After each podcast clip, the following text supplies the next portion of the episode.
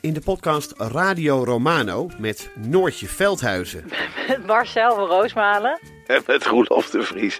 brengen we alle drie elke week een zogenaamde signalering mee. Wat heb jij nou weer bij je? En aan het eind bepalen we wie de winnaar van de week is. Echt een angstcultuur Lege huls die je er bent? Ja, dat gaat eigenlijk altijd onvriendelijk.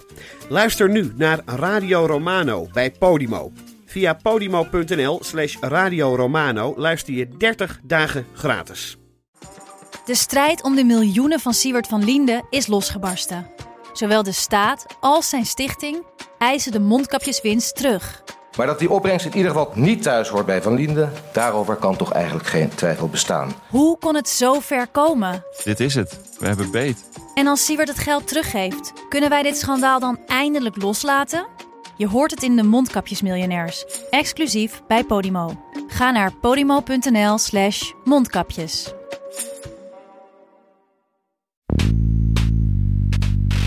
De natuurlijk ook toen al beroemde satirische Britse pers. De pamfletten, de spotprenten, die natuurlijk heel negatief waren over de koning. En na die verschrikkelijke nederlaag en het verliezen van Amerika. Hij kon natuurlijk niks meer goed doen. Toen komt hij met een 24-jarige snotneus, zijn jonge premier. A sight to make surrounding nations stare. A kingdom trusted to a schoolboy's care. Dit is Betrouwbare Bronnen met Jaap Jansen.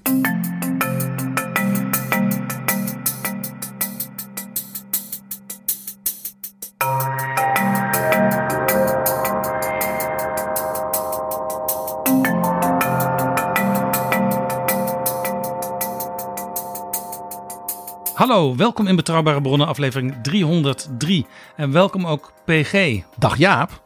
Mark Rutte twitterde afgelopen week de hartelijke felicitaties en veel succes voor Rishi Sunak, die de nieuwe premier van het Verenigd Koninkrijk wordt. Ik zie er naar uit om samen met hem de historisch uitstekende banden tussen Nederland en Groot-Brittannië nog verder aan te halen en om samen op te trekken binnen de NAVO. Hij zegt net niet van zou Rishi die toch alles van zijn voorgangers afbreekt, die dan ook maar Brexit moeten afbreken. Dat zegt hij dan toch maar niet.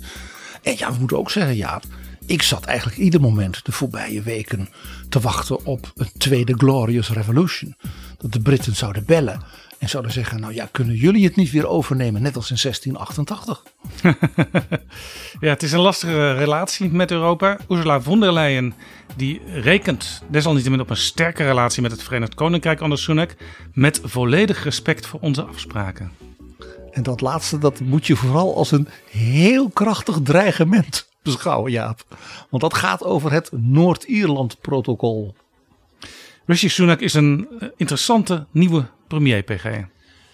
Hij is zeker in het licht van die kleurrijke, soms zelfs excentrieke, maar altijd weer rijke Britse historie en cultuur. Een premier die in sowieso de geschiedenis in zal gaan. En ook meteen vergeleken kan worden. En ik denk dat jij het leuk vindt als we daar samen eens naar gaan kijken. Met enkele van de meest iconische prime ministers in de geschiedenis van Engeland en van Groot-Brittannië in de voorbije drie, vier eeuwen. Een van de bijzonderheden is, en Joe Biden feliciteerde hem vooral ook daarmee. Hij is de eerste prime minister van kleur. Van kleur, zeker, maar ook niet. En hij is ook niet, wat je dus overal hoort, een man uit India. Dus ook daar, Jaap, wil ik het met jou over hebben. En met onze luisteraars. Over al die dingen die dan weer in die paar dagen dat Rishi Sunak premier is, over hem worden verteld. Waarvan ik dus nu al zeg, ja, maar dat klopt niet. Wacht Zo even. zie je dus hoe dus de Ja, geschiedenis... laten we dat meteen maar even, voordat we echt beginnen, PG, even langs gaan. Jij zegt van kleur, maar ook weer niet. Er is een eerdere prime minister, een iconische prime minister geweest. En die kwam uit de Berberbevolking van Marokko. Disraeli. Benjamin Disraeli was een Joodse Marokkaan. Zijn familie was via Spanje uiteindelijk, ook door de vervolgingen in Spanje, in Engeland terechtgekomen. Ja, en hij zelf, Disraeli, was wel geboren in Ja, hij, Engeland. was, hij was in Engeland geboren, maar zijn familie, en hij heeft ook tot, letterlijk tot zijn dood op zijn sterfbed, zijn Joodse heritage, zoals hij dat noemde, altijd zeer geëerd. Ja, en er wordt gezegd, Rishi Sunak zijn roots liggen in India. Jij zegt dat klopt ook niet. Nee, Rishi Sunak is typisch een kind van de grote Indiase diaspora in de hele wereld. En om te beginnen natuurlijk in het empire. Zoals Gandhi uit Zuid-Afrika kwam, zo komt Rishi Sunak uit Kenia. En er zijn ook heel veel, zoals je weet, Indiase, dus immigranten, die er vaak al generaties in Oost-Afrika woonden. Die bijvoorbeeld toen in Oeganda door generaal Idi Amin bij honderdduizenden zijn vervolgd. En als vluchtelingen ja, verjaagd zijn. En daarvan zijn er ook velen naar Engeland gegaan. En daar dus opgenomen en hebben daar een nieuw leven gemaakt. Ja, en als je het dan over Kenia hebt, dan heb je het over zijn vader. Ja. Overigens, heel interessant PG. Ik dacht, laat ik ook eens in de archieven gaan zoeken. Als je het over India hebt als wortels. Van 1812 tot 1827 regeerde Lord Liverpool als prime minister. En hij had een overgrootmoeder, die kwam uit India. Ja, want India was natuurlijk in de 18e eeuw dat nieuwe, reusachtige ja, project van wat we dan later het Empire zijn gaan noemen. Toen de Britten als, ja, en dat verhaal moeten we een keer apart doen, denk ik. Als kleine koloniale mogendheid met een aantal havens in Bengalen en aan de kust. Zomaar in enkele tientallen jaren dat reusachtige imperium van de Mughal-keizers. Van Shah Jahan, van Akbar de Grote overnamen. Een van de meest ongelooflijke verhalen in de wereldgeschiedenis. Dus alleen te vergelijken met Alexander de Grote uh, in de Griekse tijd. Ja, overigens wat we natuurlijk ook wel eens vergeten als het gaat over wortels elders. De voorvorige prime minister Boris Johnson, die zijn wortels uh, waren Turks. In de Caucasus. Onder de Turkse volkeren, dus niet het, het, zeg maar de Turkije van Istanbul en dergelijke. Nee, de, uit de Turkse volkeren in de Caucasus. We gaan het dus hebben, PG, over een aantal interessante voorgangers van Rishi Sunak. Een aantal interessante premiers met ook hele bijzondere verhalen. En eigenlijk allemaal, zoals Rishi Sunak, een zeg maar, doorbraakfiguur, een primeur zijn. Maar eerst, PG, hebben zich nog nieuwe vrienden van de show aangediend? Jaap, het gaat maar door. En wat is dat opbeurend? Daarom heel veel dank aan Matthijs, René, Diederik en Juriaan. Allemaal hartelijk dank. Wil jij ook vriend van de show worden? Ga dan naar vriendvandeshow.nl slash bb en daar help je ons enorm mee. En als dan je geld op is, ja, dan kun je nog altijd een proefabonnement nemen op de Volkskrant. Want dat kost bijna niks. 4 euro voor 4 weken de krant op papier en 4 euro voor 8 weken de krant digitaal. En dan krijg je een hoop, Jaap. Dat zul jij toch toegeven. Ja, prachtige columns. Ja, bijvoorbeeld uh, Grunberg. Die is zelfs een tijd geleden bij mij langs geweest. Omdat hij mijn boek over het CDA zo boeiend vond en met mij wou praten. Over de geheimen van de politiek. Wat doen mensen in de politiek nou eigenlijk? Toen hebben we een heerlijk gesprek gehad. En de columnist van de Volkskrant komt speciaal naar jou toe. De schrijver, ja, de romancier. En uit de vragen die hij had, had ik maar één conclusie. In zijn hoofd broeit langzaam een roman over de politiek en over politici. Het kan niet anders. Nou, dat is dus de Volkskrant. Zo'n boeiende figuur. Die zich ook politiek nogal durft te uiten als columnist. Ja. En zo hebben ze er een, nog veel meer natuurlijk. Ja, heel veel columnisten in de Volkskrant. Heel veel mooie eh, uitzoekverhalen ook. Goed geschreven. De krant ziet er mooi uit. Dus ga maar eens naar vk.nl slash proberen voor zo'n proefabonnement. Ik zou het als luisteraar doen. Het is geen geld voor dat bedrag. Wat was dat ook alweer? vk.nl slash proberen? Ja, vk.nl slash proberen voor die prachtige krant. Dit is Betrouwbare Bronnen. Jaap Jansen en Pieter Gerrit Kroeger duiken in de politieke geschiedenis. PG, vertel even en noem alleen de namen. Over welke premiers gaan we het hebben? Wij gaan het hebben over een, de allerjongste in de geschiedenis. In de 18e eeuw en de 19e eeuw. Want hij is ook nog heel lang premier geweest. William Pitt, William. Pitt de Younger. Zijn vader was ook premier geweest. Lord Chatham werd hij genoemd. William Pitt de Elder. De tweede waar we het over gaan hebben? De tweede was de lieveling van Queen Victoria. Benjamin Disraeli. En de derde? Met die prachtige bijnaam Jaap. De Welsh Wizard. Tovenaar uit Wales, David Lloyd George. En dan Premier nog- in de Eerste Wereldoorlog. en waar gaan we het nog meer over hebben? En je kunt er niet omheen als je het over iconische premiers hebt. die de eerste zijn van hun soort. Over Margaret Thatcher. Maar die kennen we toch al? En daar, Jaap, ook daar valt nog altijd weer heel veel boeiends over te ontdekken. En je hebt tot slot nog een hele bijzondere. Tot slot heb ik nog een verrassing.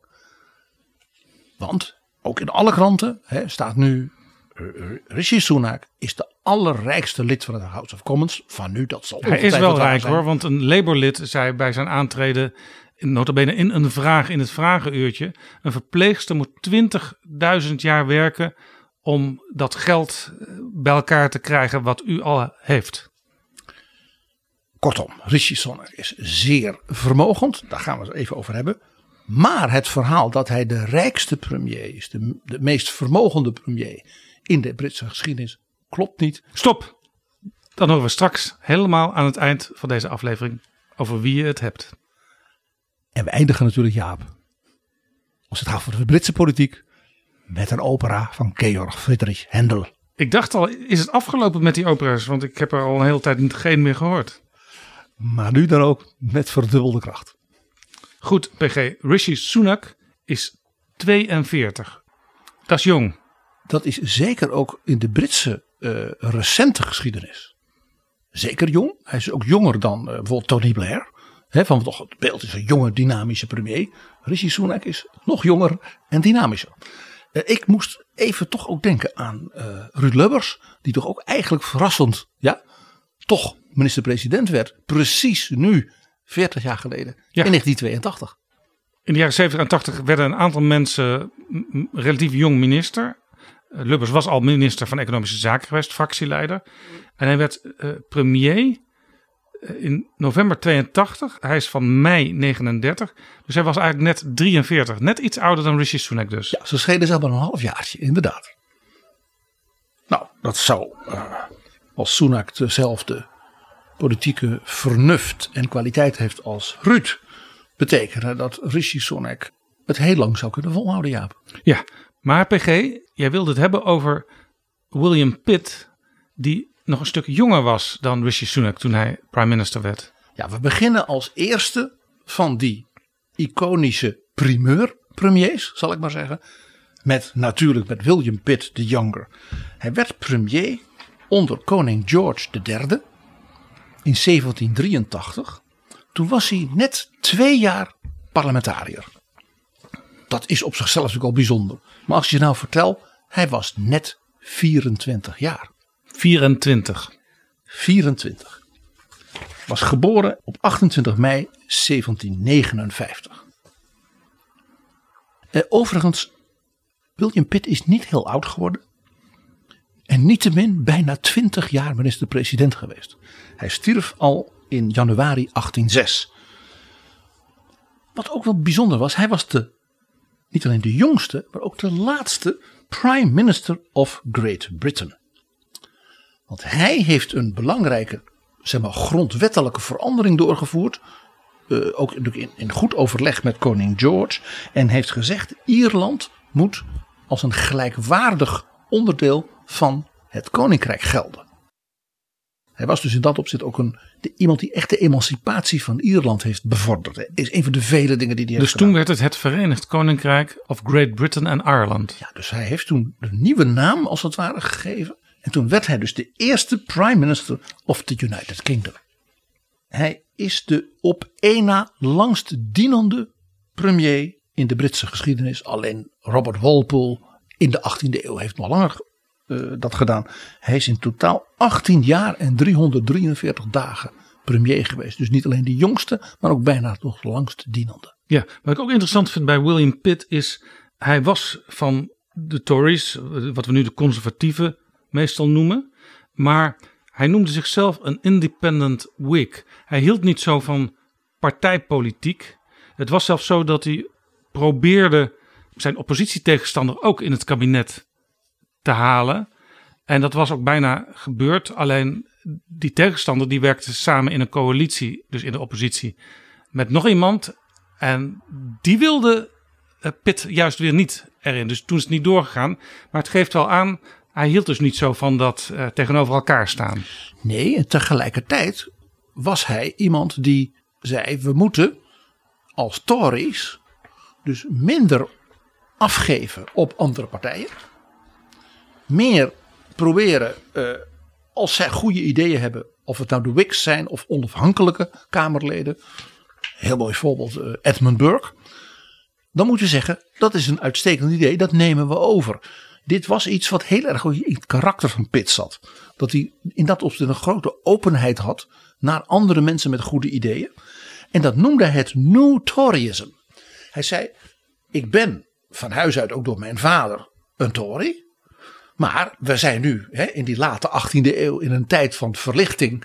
En dus goede ideeën, die breng je bij elkaar. En dan komt dat, is dat in het belang van het land. En daardoor herleefde de Tory Party door Pitt ook zeg maar intellectueel en cultureel. Was het dus niet alleen maar de partij van de belangen van het platteland en van de adel daarin en de, en de kleine neringdoenden. Hij maakte er dus weer een soort ideeëncentrum van. Waardoor dus de Tory Party ook door hem tot heel lang, ja, als het ware in de macht kon blijven. En de Whigs en die andere partijen eigenlijk een beetje gemarginaliseerd werden. Omdat er dus, als er dus mensen kwamen met goede ideeën. Dan zei hij, kom erbij. Dus hij haalde zoals het ware daarmee heel genereus binnen. Maar maakte die andere partijen natuurlijk het leven ook eigenlijk wel een beetje moeilijk. Ja, uh, heel interessant PG. Zijn constituency was de University of Cambridge. Ja. Dus hij zat in de kamer voor dat district. Ja, in die tijd was het zo dat de Britse kiesdistricten waren niet zoals nu zeg maar verdeeld over het land met ongeveer gebieden met evenveel inwoners. Je had zelfs kiesdistricten met drie inwoners, waar dan ook altijd de zoon van de edelman die daar de eigenaar van was, de zogenaamde Rotten Boroughs. Heel bijzonder en dat was uit de middeleeuwen. Dus het waren hele oude districten, waren districten van de universiteit. Dus hadden Oxford en Cambridge meerdere kiesdistricten.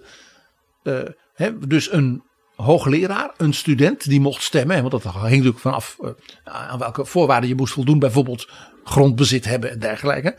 Die konden zich dan melden. Ik ga stemmen in kiesdistrict 2 in Oxford. Of in 3 van Cambridge. Daar kon natuurlijk enorm mee geknoeid worden en gerommeld. Zodat vriendennetwerken elkaar gingen steunen. De strijd om de kiesdistricten van de universiteiten behoorde dan ook tot de felste. Want daar werden natuurlijk de debatten op het scherpst van de snede. Zoals tot nu toe altijd in die Britse universiteiten. En met de Oxford Union en dergelijke. Die traditie heeft dus te maken met deze unieke middeleeuwse kiesdistricten. William Pitt heeft ook als heel jonge jongen. Hij was nog een tiener. Heeft hij geprobeerd een van die districten te veroveren. Dat is hem toen net niet gelukt. Hij hield niet van verliezen. Toen heeft hij uiteindelijk met een edelman geritseld dat er dan een ander kiesdistrict was, waardoor hij toch nog in de Kamer kon komen. Maar je raadt het al, zodra hij de kans had gekregen en zich had bewezen de Kamer, ging hij opnieuw bij de universiteit als kandidaat en won dat gewoon altijd, nou ja, verpletterend. Toen Pitt in 1783 premier werd, toen was er van alles aan de hand in dat Britse Rijk. Nou, het was ongeveer het dieptepunt van het lange koningschap van George III. George III had ja, tegen vele wijze adviezen in, bijvoorbeeld van Edmund Burke, uh, volgehouden dat de rebelse Amerikanen moesten worden onderworpen. en hij huurde dus onder andere troepen uit Hessen en in Duitsland, maar ook uit Schotland. En die gingen vechten tegen George Washington. Ja, de Amerikanen hadden de steun van Frankrijk en je weet, ze wonnen. En in 1783 uh, eh, werd dus de 24-jarige Pitt premier, omdat de koning moest toegeven dat zijn strategie en dus ook zijn financieel beleid totaal was mislukt. Engeland dus tegen een staatsbankroet aanstaarde. Ja, dus er moest sowieso een andere regering komen, zou je kunnen zeggen. En de koning was zo verstandig om te denken: ik moet nu niet, zeg maar, mijn oude kabinet met wat mensen uit de oppositie aanvullen. Hij zegt: ik moet een kabinet hebben waar niemand in zit die beschuldigd kan worden van ja, maar jij hebt in die oorlog dat fout gedaan. Of jij bent verantwoordelijk voor die nederlaag of voor dat gat in de begroting. En ik moet mensen dus uit de oppositie vragen. Laat ik zeggen, die mij eerlijk hebben bekritiseerd. Even nog eh, voor de helderheid, PG, want we hadden het net over. Er zijn kiesdistricten. Dus dat, dat veronderstelt democratie. Eh, Maar er is ook een koning die zijn kabinet aanwijst. Ja, dat, dat- was natuurlijk eh, te danken aan die Glorious Revolution van onze Willem III. Die merkwaardige balans dat de koning regeerde in parlement. Dus er werd niet gezegd de koning is een soort figurehead, een constitutioneel monarch zoals het ook toch later geworden is. Nee, de koning regeert. He reigns, but does not rule. Hij regeert maar in parlement. Dus de koning moet ministers hebben die zijn beleid, en dus het beleid van de ministers zelf, in het parlement gedragen vinden. Zowel de commons als de lords. Ja, dus daar zit er toch een soort van checks and balances in, zou je kunnen zeggen. Het hele Amerikaanse constitutionele systeem, wat natuurlijk in diezelfde jaren werd gemaakt, is gebaseerd op toch die gedachte van die checks and balances uit de Glorious Revolution. Zonder meer. Zij dat in Amerika had je dus geen koning, maar een gekozen president. En die heeft dus ook, George Washington, geweigerd de gedachte dat hij vanwege de grote eer en zijn vaderlandse verdiensten voor het leven president zou worden. George Washington was geen Xi Jinping. Koning George heeft dus toen iets heel gewaagds gedaan.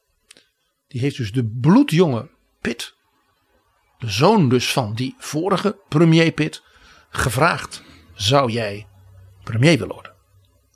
Dat kon onder meer omdat hij al meteen in zijn maiden speech en daarna zo'n enorme indruk had gemaakt. Dat men wist, dit is een natuurtalent en hij is door zijn vader zeg maar, helemaal klaargestoomd. En door voor de Universiteit van Cambridge, door de debatclub. Ja, en eh, daarom kon hij ook zo goed in het parlement. En hij was iemand die dus intellectueel van het hoogste niveau was. En bijvoorbeeld, net als Edmund Burke, openlijk oppositie had gevoerd tegen die oorlog in Amerika. Dus de koning dacht, ik heb iemand mee die mijn beleid heeft bestreden. Maar respect heeft voor zeg maar, de constitutie en ook voor mij. En die niet corrupt is. En die niet bijvoorbeeld ervan verdacht wordt geld aan te nemen van buitenlandse machten. Zoals de Fransen. Dat gold voor de oppositieleider meneer Fox. En nadat Pitt een aantal keren de koning heeft geweigerd. Want hij zei, eigenlijk zei hij, ik ben te jong. En ik heb geen partij achter mij. Heeft de koning, nou ja, hem geholpen door andere politici te vragen. Zijn jullie in landsbelang bereid om een nieuwe regering te vormen die dus kritisch is geweest op mijn beleid. Dat accepteer ik. Maar we moeten nu Engeland weer ja, herenigen. En we moeten de zaak financieel ja, voor een staatsbankroet redden. Dus een groep oudere politici heeft gezegd, majesteit, dat zullen we doen. En dan accepteren wij ook die jonge jongen als premier. En toen heeft Pitt gezegd, dan doe ik het. Ja, je zegt hij was niet corrupt, maar hij gebruikte wel het wielen en dealen. Bijvoorbeeld, je had het net over Ierland, dat dan in een soort van gelijkwaardige positie binnen het koninkrijk ge- gebracht werd. Maar er was toch een sterke aandrang onder de Ieren om helemaal onafhankelijk te worden. En de Fransen die bemoeiden zich daar ook mee. En eh, Pitt heeft wel, ja, misschien zou je dat kunnen eh, noemen, omkopen. Hij heeft wel Ierse Kamerleden eh, ja, een beetje geholpen om toch te stemmen voor het beleid wat hij zelf graag wilde. Maar Door ze allerlei dingen te beloven. Maar toen was hij al heel lang premier. En toen dreigde Robespierre en Napoleon de Ieren via een soort burgeroorlog met Franse troepen op te zetten tegen de kroon. Dus eh, hij was dus niet corrupt in de zin van dat hij het om zijn eigen geld ging. Daar was hij zelfs befaamd om. Ja, dus, eh, dus ook dit geeft dus aan. Het was een revolutionaire tijd. De Amerikanen die, die werden onafhankelijk. En in Frankrijk had je de Franse Revolutie en Napoleon. Ja, en, en ja, in die tijd werd, was hij dus, en dat kon hij natuurlijk in 1783 ook niet weten, hè, dat hij tien jaar daarna hè, als premier tegenover Napoleon Bonaparte zou komen te staan. Het idee alleen al. Ook zo'n jonge, energieke ja, doener, om maar zo te zeggen. Maar ja, hij was daardoor wel, eh, toen het zover was, nog wel heel jong. Hij was een dertiger, maar fantastisch ervaren. En wat toch wel heel interessant is, hij heeft dus altijd ja, ze het volle vertrouwen van koning George III gehouden. Ja, George III was natuurlijk ook een heel merkwaardige koning. The Madness of King George herinneren wij ons. Ja. Die man die was af en toe ja, niet in staat om te regeren. Nee, en dat. eh, eh, maar hij tegelijkertijd was koning George een hele beminnelijke man. Een hele. Ja, gewoon een hele aardige man. Het was, is heel grappig. Het was de eerste koning die bijvoorbeeld met zijn vrouw eigenlijk zelf zijn kinderen opvoedde. Natuurlijk had je natuurlijk wel ondersteuning, maar dat was heel bijzonder. Dat hij dus alle dagen ook met zijn kinderen speelde. Hij hield bijvoorbeeld ook heel erg van tuinieren. Hij had zijn eigen boerderij. En eh, was politiek ja, heel ervaren. En kon ook, zoals je dat zag met die Amerikaanse oorlog, als iets dus helemaal niet goed was gegaan. Dan was hij dus niet als koning arrogant en dan zei dat de schuld van de ministers. Of, dan had hij ook zoiets, dat heb ik zelf niet goed gedaan en dan moet ik het beter doen. En dat heeft hij dus heel erg gewaardeerd in die jonge Pitt. Dat hij heeft gezegd, majesteit, dan doe ik het. Dus ze zijn dus nooit vrienden geworden. Dat was natuurlijk ook heel moeilijk. Bovendien, koning George had in het begin, als heel jong koning, dus wel met bevriende edellieden kabinetten gemaakt. En die hebben hem allemaal, nou ja, belazerd, die corrupt geweest. Dus de koning had toen na die grote nederlaag hè, in Amerika zoiets van: het is misschien zelfs wel goed dat ik niet bevriend ben met Pitt. Maar dat we wel heel eerlijk zijn tegenover elkaar. En hij heeft later heeft hij wel eens gezegd dat hij bijna niemand zo bewonderde als William Pitt.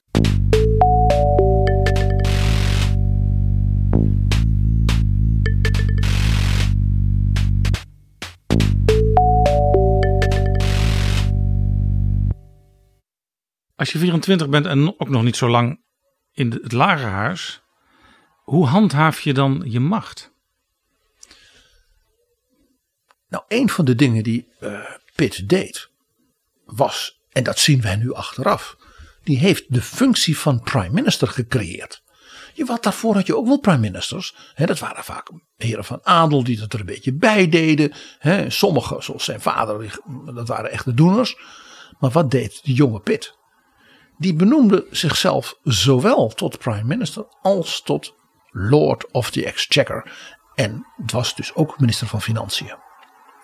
En daardoor maakte hij dat Downing Street 10 en Downing Street 11, hè, dat is niet toevallig, de ambtswoning van de minister van Financiën. Dat is gewoon de buur, het buurhuis. Nou zie je. En dat de- heeft hij, ja, die twee functies, in elkaar geschoven. Hij hield ze dus wel op een nette manier uit elkaar, maar hij deed het alle twee tegelijk.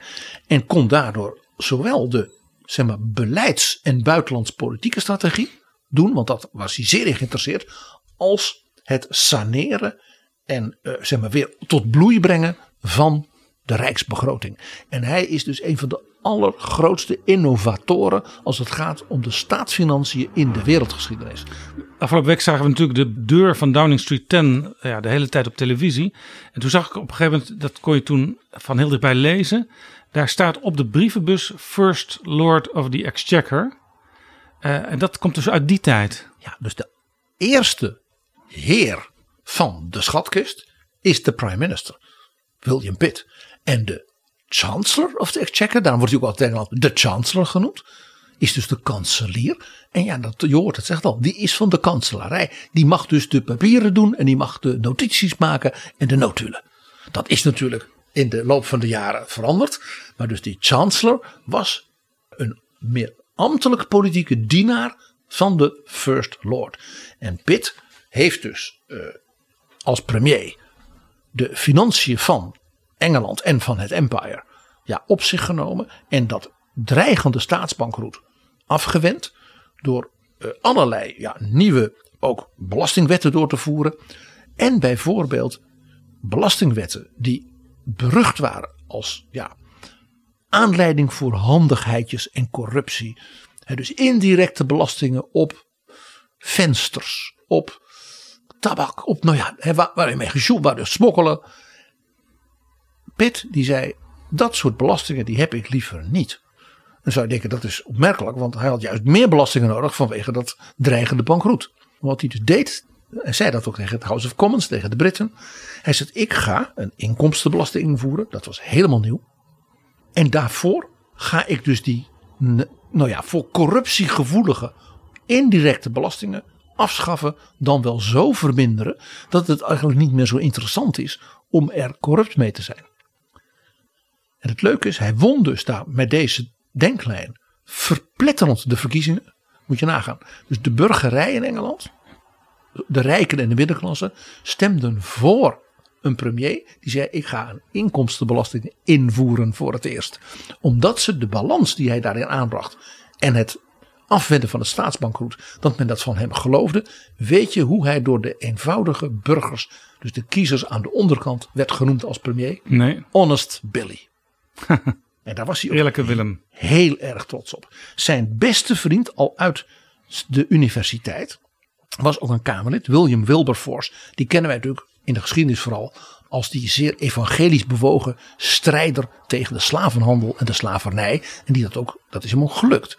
En dat was een van zijn allerbeste vrienden al uit, nee, dat ze tieners waren. En ik lees voor wat hij zei over William Pitt. For personal purity, disinterestedness and love of his country, I have never known his equal.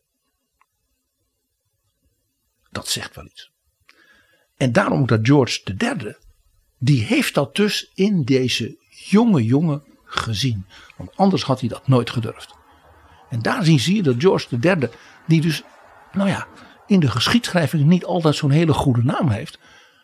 Ja, dat daar, en onze goede vriend Andrew Roberts, de biograaf van Churchill, heeft in zijn meest recente schitterende boek over George III ook een pleidooi gedaan voor deze kanten van koning George III. Dat was een emabele man, maar hij had ook heel veel opmerkelijke wijsheid. En dat bleek onder andere hieruit. Ja, PG, nu zou het bijzonder zijn als iemand van 24 premier wordt. Maar hoe was dat toen? Ja, hij kwam letterlijk ja, eh, van de universiteit. Zijn studentenvriendjes hadden hem gekozen, om maar even een beetje spottel te zeggen. De natuurlijk ook toen al beroemde satirische Britse pers. De pamfletten, de spotprenten. Die natuurlijk heel negatief waren over de koning. En na die verschrikkelijke nederlaag en het verliezen van Amerika. Hij kon natuurlijk niks meer goed doen. Toen komt hij met een 24-jarige snotneus. Ik lees een spotgedicht op de koning en William Pitt voor. Above the rest, majestically great, behold the infant atlas of the state. The matchless miracle of modern days, in whom Britannia to the world displays a sight to make surrounding nations stare. A kingdom trusted to a schoolboy's care. Er waren zelfs spotprenten in die tijd. eh, waarin gerefereerd werd dat hij nog eh, zijn examens moest doen. Hij werd ook soms wel eens getekend met nog een snottebel uit zijn neus. Overigens, hij was altijd aan het werk. Hij was echt een, een workaholic. Zijn biograaf is William Hague, die ook nog eventjes leider van de conservatieven is geweest. En Hague schrijft: Pitt's lack of interest in enlarging his social circle meant that it did not grow to encompass any women outside his own family, a fact that produced a good deal of rumor. It may be that Pitt had homosexual leanings, but suppressed any urge to act on them for the sake of his ambitions. Uh, hij heeft zich altijd omringd door, zeg maar, zijn studentenvrienden. En dan weer, nou ja, andere slimme studenten. Uh, het was duidelijk dat hij zijn, zijn professionele persoonlijke relaties waren echt altijd met jonge jongens. Dus dat dat in die tijd, uh, ja, dat daar geruchten over waren. Dat we daar nu misschien ook wat anders en opener naar zouden kijken.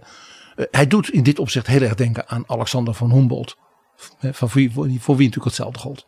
Overigens, heel interessant PG en zeker leuk in deze aflevering. De biograaf van Pitt is dus William Hague. En William Hague bezette het kiesdistrict tot hij niet meer verkiesbaar was. Wat vanaf dat moment werd ingenomen door Rishi Sunak. Zo is dat. Zo is dat, Jaap. Nou, koning George had dus een fijne neus voor het talent van zijn jonge premier. Want Pitt ging enorm aan de slag. Uh, ja, het was de energie en ook de ambitie en de drive van een jonge vent die zich wilde bewijzen. Hij was een enorme hervormer. Ik zei al, hij was een zelfs scherpe, uh, als minister van Financiën ook sluwe bestrijder van corruptie. Dat maakte hem dus bij de kiezers eh, met name zeg maar, de middenklasse eh, zeer populair. Men vertrouwde hem dus echt, hè, de Honest Billy. Ook omdat dus, zoals Wilberforce zei, hij was niet geïnteresseerd in dingen voor zichzelf. Wat toch altijd zo was in Engeland. Dat je dan Lord die en die werd dan premier. En na vijf jaar, ja, dan had hij wel ineens tien keer meer landerijen. En dat. William Pitt is zijn hele leven heel eenvoudig gebleven. Op één ding na. Hij dronk heel erg graag. En at slecht. Dat Port dronk hij, hè? hij dronk port. En dat moest van zijn dokter. Ja, dat was niet verstandig. Maar wel lekker natuurlijk. Hij heeft dus dat staatsbankroet voorkomen door een aantal, wij zouden nu zeggen, financiële innovaties. Eh, bijvoorbeeld het zogenaamde Sinking Fund. Hij bedacht dat eh, een jaarlijks een miljoen pond van de belastinginkomsten in een fonds zou worden gestort. Wij zouden nu zeggen een soort staatsfonds.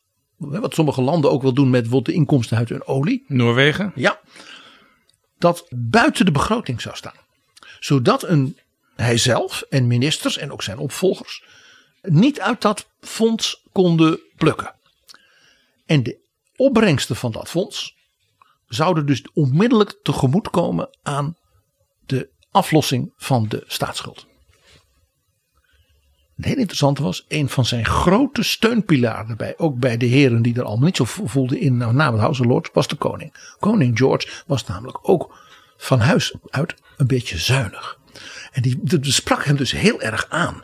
Dat dus deze premier op die manier ook de lange termijn belangen van het vaderland diende. Zo'n jonge premier, dat was nou precies wat hij had gewild.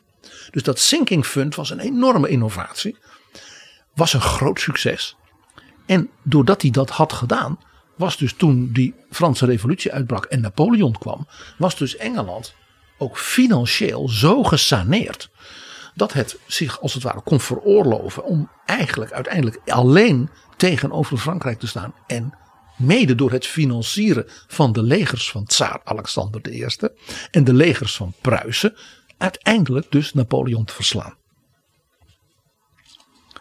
Want uh, wat wel heel actueel is.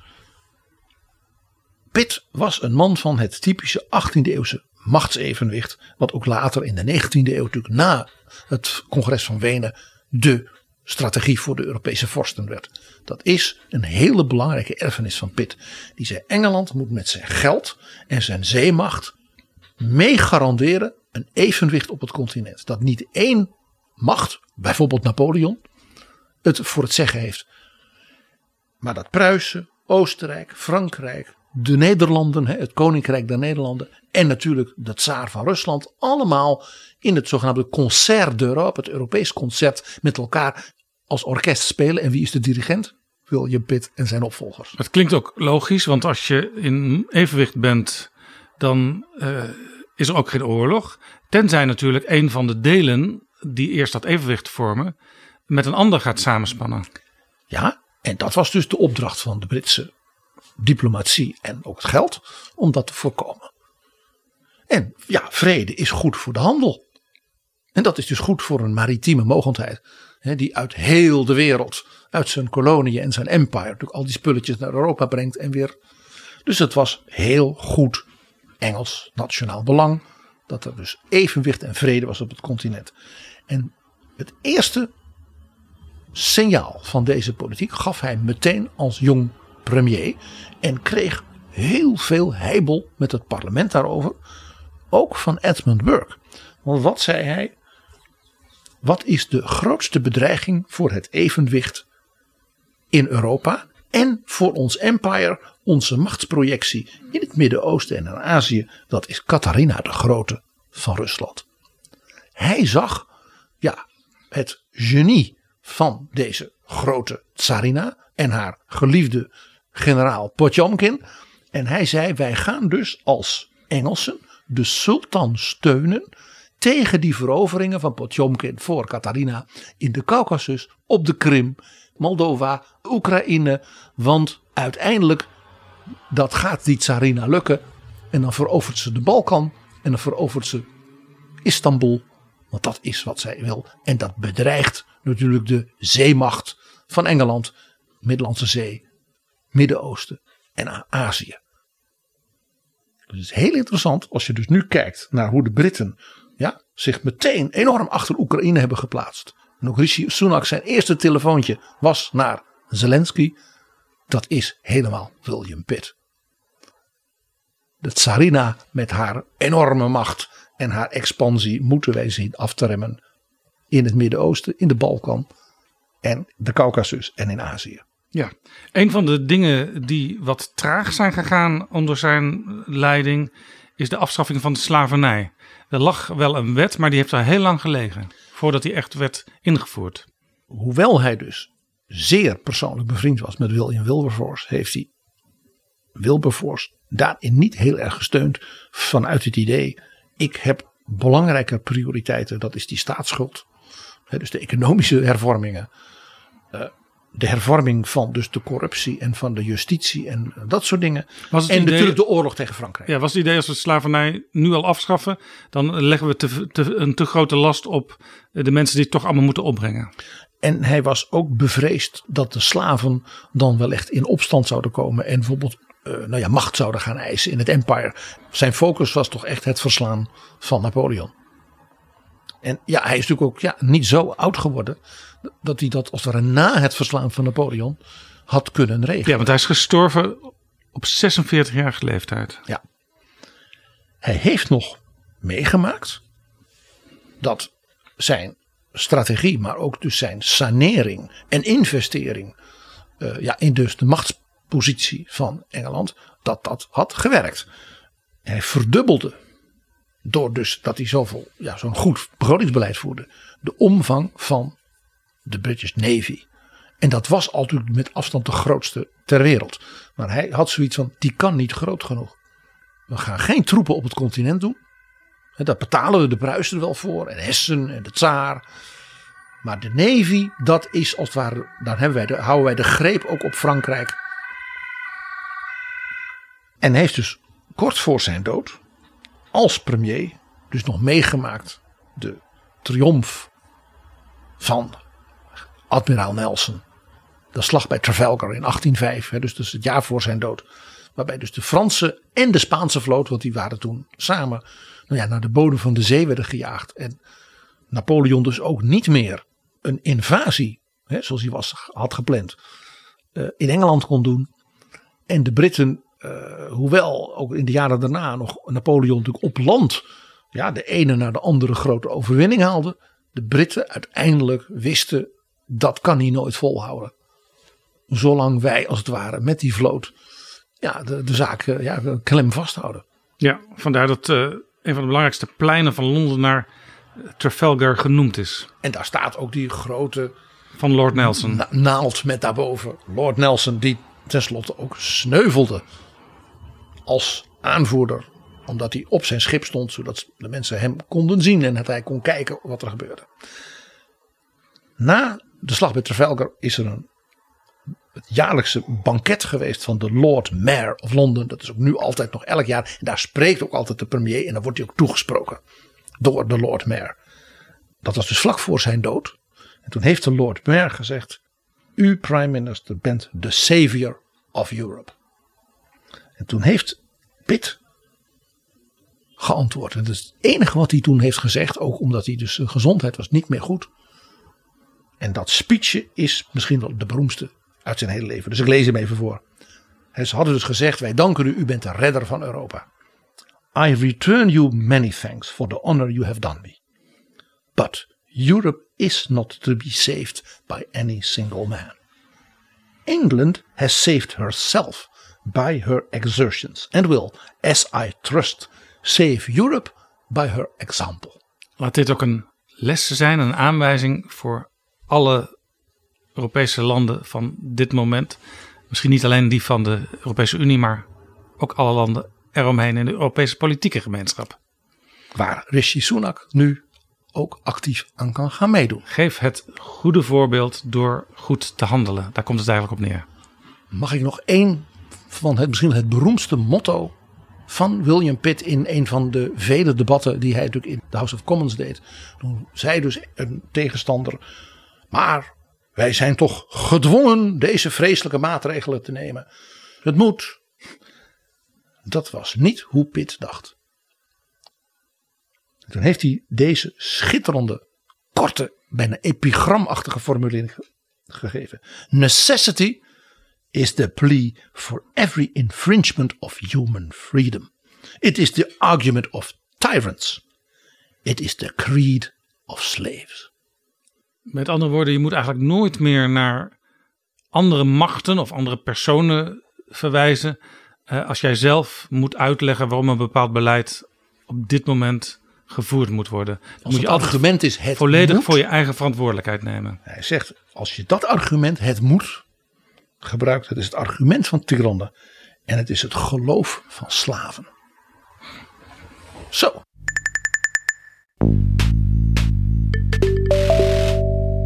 Dit is Betrouwbare Bronnen, een podcast met betrouwbare bronnen. PG, jij wil het ook graag hebben over Benjamin Disraeli. En ja, de naam zegt het al, hij is van Joodse komaf. Zeker, hij was de eerste prime minister die zowel qua afkomst als qua geloof uit een echte minderheidsgroep kwam. Die bovendien dus ook even was gediscrimineerd en vervolgd. Eh, Joden konden in Engeland pas in de jaren 50 van de 19e eeuw publieke ambten krijgen. En een van de allereerste parlementsleden die ook dus zei ik ben Joods en daar ben ik ook trots op was Nathan Rothschild, de bankier.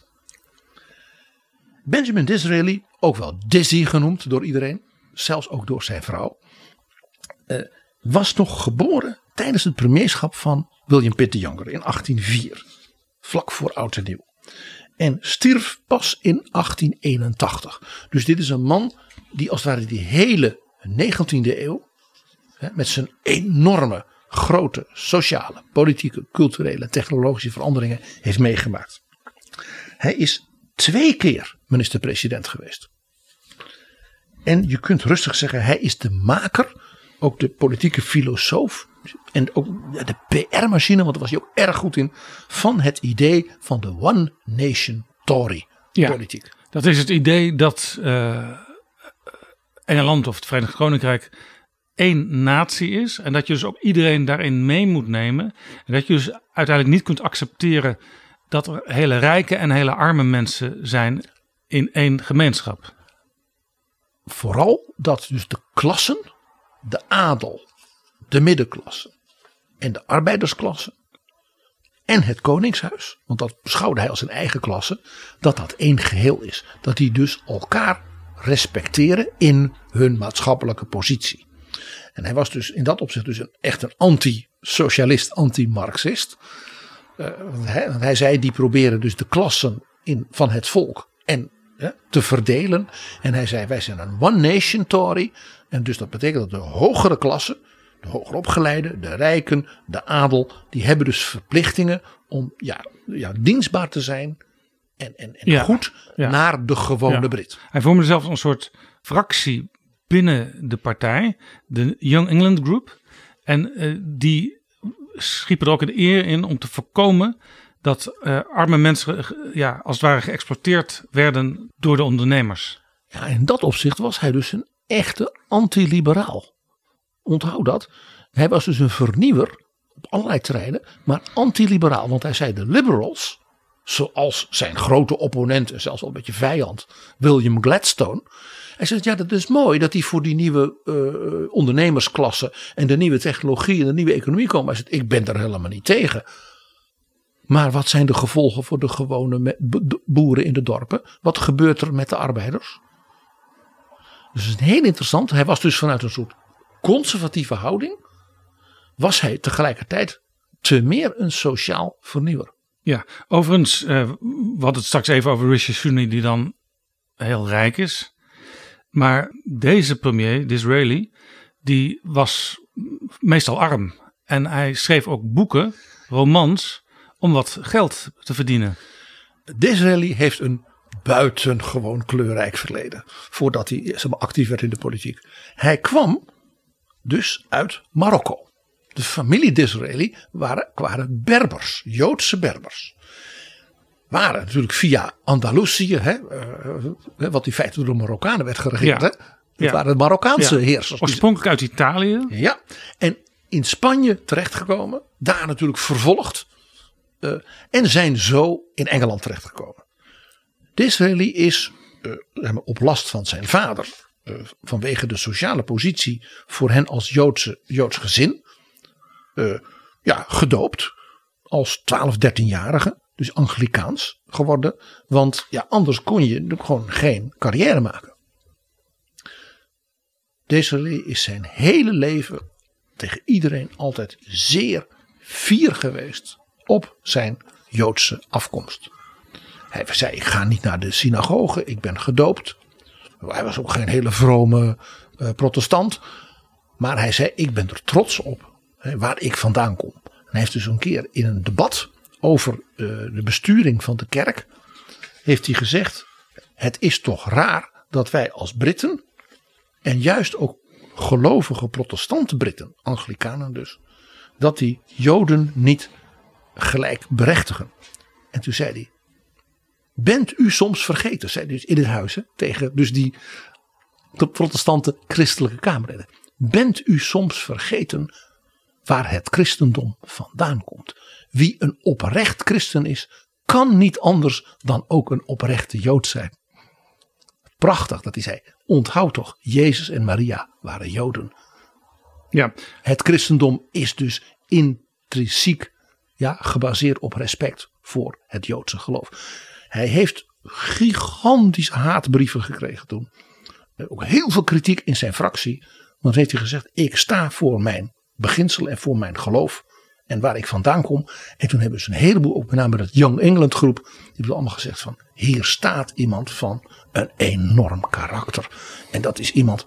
Nou, zo iemand moesten ze maar premier maken een keer. En dat is dus ook gebeurd. ja, tegenwoordig heb je sociale media waar de argumentatie soms, eh, met een argumentatie soms waar de honden geen brood van lusten. Maar toen had je dus ook gewoon dat er via de post haatbrieven gestuurd werden. krantenstukken. En dat, echt hoor, onze tijd is niet zo anders dan toen. Echt niet. Nou, hij was, eh deze die moet ik toch even noemen, heel succesvol als romancier, essayist, krantenschrijver. Ook eh, eh, ze hebben onder schuilnaam, wat ze dan noemen, risqué eh, verhalen. Als het maar betaalde. Eh, zijn romans werden zeer goed verkocht. Eh, het was dus een zeer literaire, kleurrijke, fantasierijke man. En het was een enorme dandy. Dat is hij zijn hele leven ook gebleven. Hij was altijd heel apart gekleed. Een beetje bijna op het randje Oscar Wilde-achtig, zal ik maar zeggen. Dus daarin ook heel Brits, excentriek.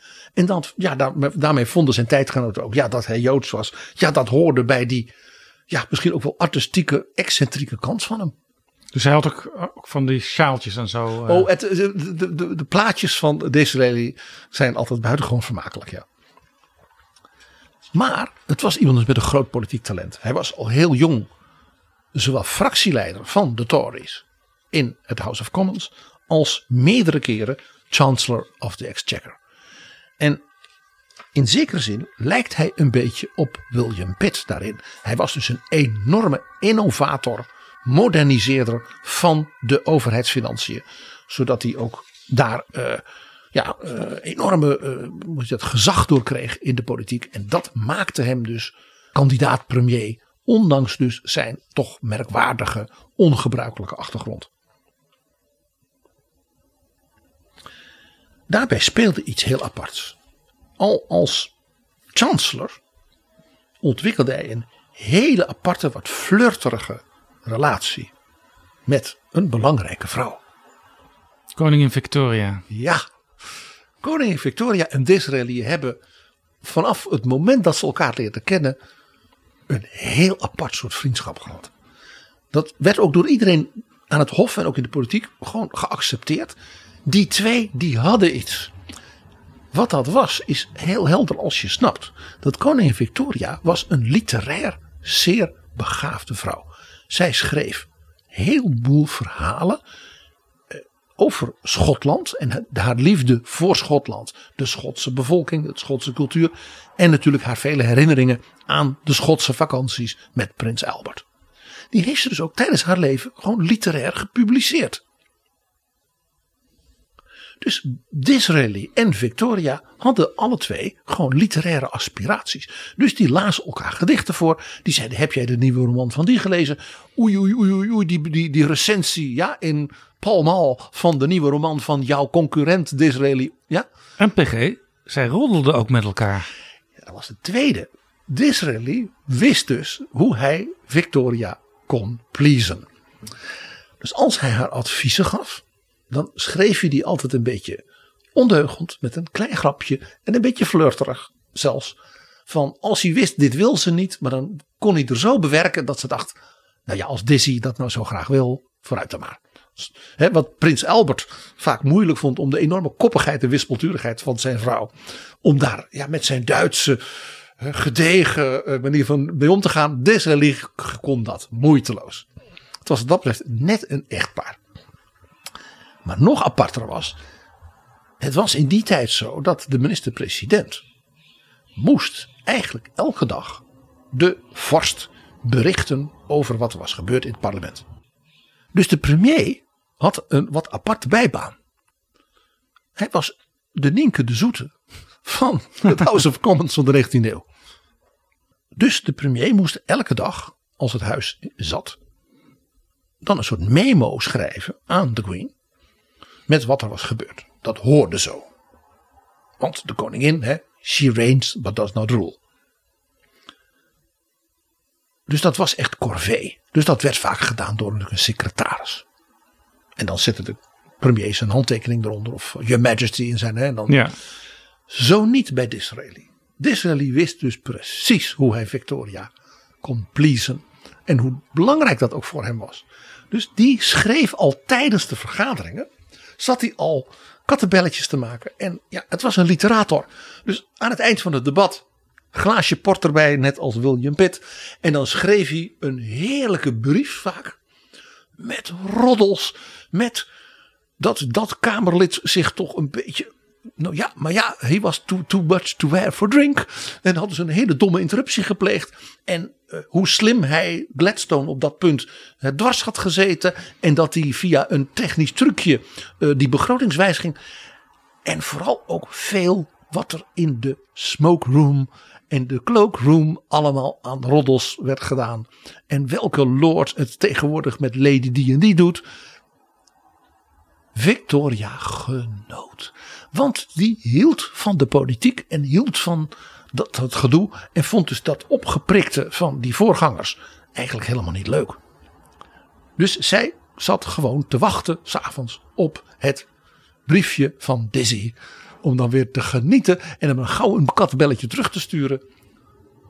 Een hele bijzondere, ja zeg maar rustig, vriendschap van die mensen. Hij heeft toen hij op zijn sterfbed lag ook gezegd Laat Her Majesty nou niet komen. Want ik wil niet dat ze me zo ziet. Ah, wat lief. En uh, hij heeft ook een keer een telegram gestuurd. Ja, het telegram van zijn uh, premierschap. Hij had namelijk uh, strategisch natuurlijk oog voor dat empire. Net als William Pitt. Er zijn heel veel interessante overeenkomsten tussen die twee. En het waren de Fransen die met geld ook van Britse bankiers natuurlijk het Suezkanaal hadden aangelegd.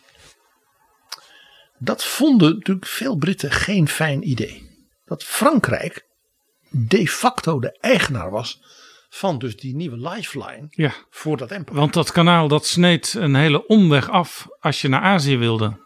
En het Midden-Oosten. En de Perzische Golf. Jazeker. Maar er was nog een aandeelhouder. Dat was de Khedive van Egypte. Een soort sultan. En die was niet alleen heel erg corrupt. Maar ook altijd bankroet. En die slimme, slimme Disraeli.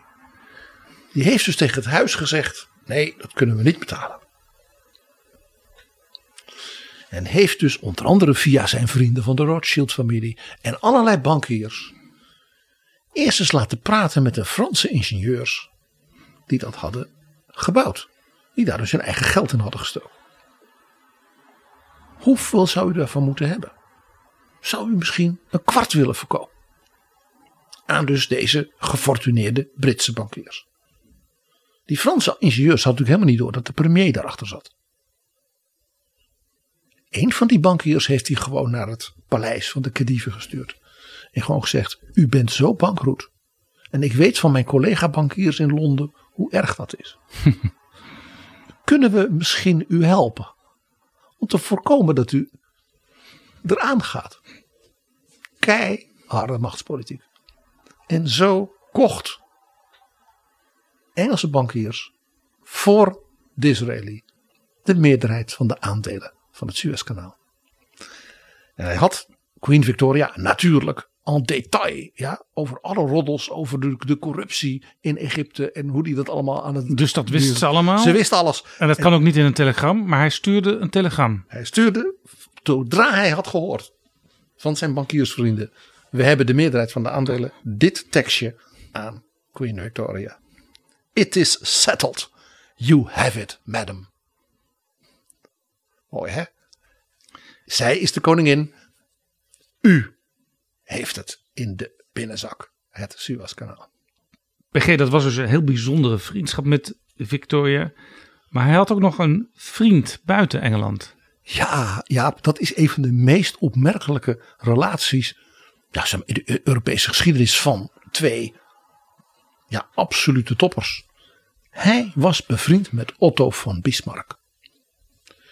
Daar kwam bij, Bismarck had als jong diplomaat van Pruisen in Londen gediend.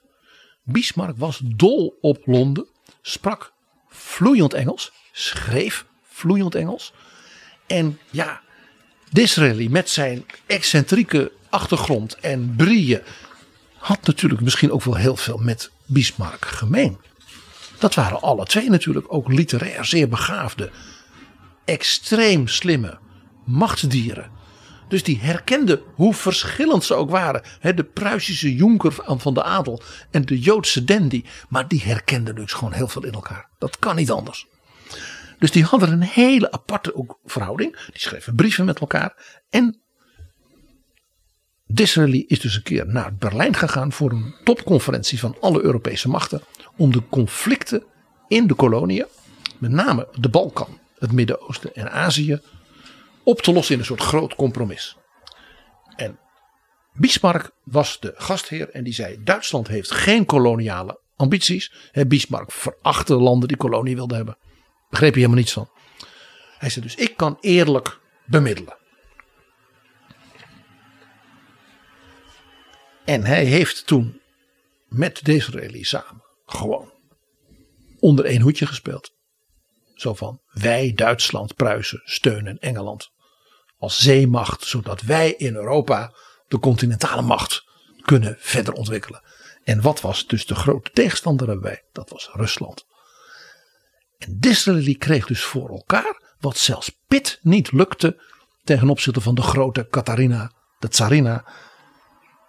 Disraeli kreeg voor elkaar dat dus met hulp van Bismarck er grenzen werden gesteld aan de expansie van Rusland op de Balkan, in de Caucasus en ook in Azië.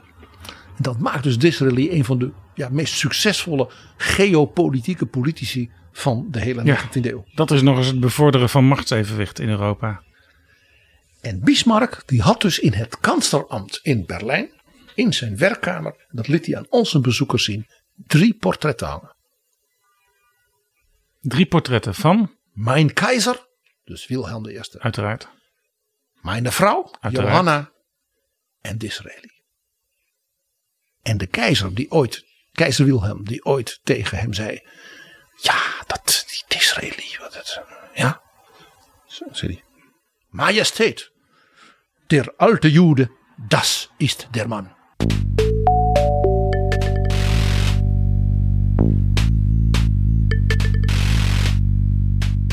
PG, zouden William Pitt en Benjamin Disraeli kleding hebben gedragen gemaakt van bamboe? Het zou wel erg gepast hebben natuurlijk bij dat Empire, hè Jaap? Ja, en het zit zo lekker zacht. Dus hoe lang je ook op die harde bankjes in het lagerhuis moest zitten, je had lekker dat bamboe aan. En allemaal heel nauw en warm. Ja, we maken natuurlijk een grapje, PG, want kleding gemaakt van bamboe, dat is juist iets heel nieuws wat je nu bij Bamigo kunt krijgen. Bamigo is een merk dat nog niet zo lang bestaat.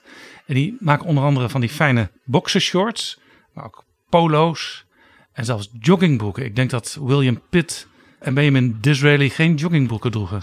Nee, dat denk ik niet. Dat denk ik niet. Maar bijvoorbeeld de nieuwe hemden, de overhemden, Ja. dan weer wel. Overhemden hebben ze ook Bamigo. En, en, en, en, en, en Disraeli was wel een beetje een dandy. Dus ik denk dat hij die panda kleding van Bamigo, dat hij dat wel spannend zou vinden. Ja, en misschien als je go- goed keek onder die lange jas van Disraeli, dat je toch nog soms een joggingbroek had kunnen aantreffen als Bamigo ze toen al had gemaakt. En als Benjamin Disraeli gebruik had gemaakt van de 25% korting die je op je eerste order op bamigo.com kunt krijgen. Maar dan moet je via er wel, betrouwbare bronnen. dan moet je natuurlijk wel, ook als Britse premier, naar betrouwbare bronnen luisteren. Ja, en eh, als je dan snel even opschrijft de geheime code bron25, dan eh, komt het allemaal voor elkaar. Dus ga naar bamigo.com. Ik zeg het in het Engels, dat is handig voor Engelsen. Bamigo.com en gebruik de code BRON25 op je allereerste order. Dus je moet ook meteen bedenken, ik ga niet één boxershort aanschaffen, maar meteen een heleboel dingen, misschien ook overhemden. BRON25, dan komt alles voor elkaar. So listen very carefully, Rishi. Bamigo.com, BRON25. PG, de premiers waar we het tot nu toe over hadden waren conservatieven. We gaan het nu hebben over een liberal.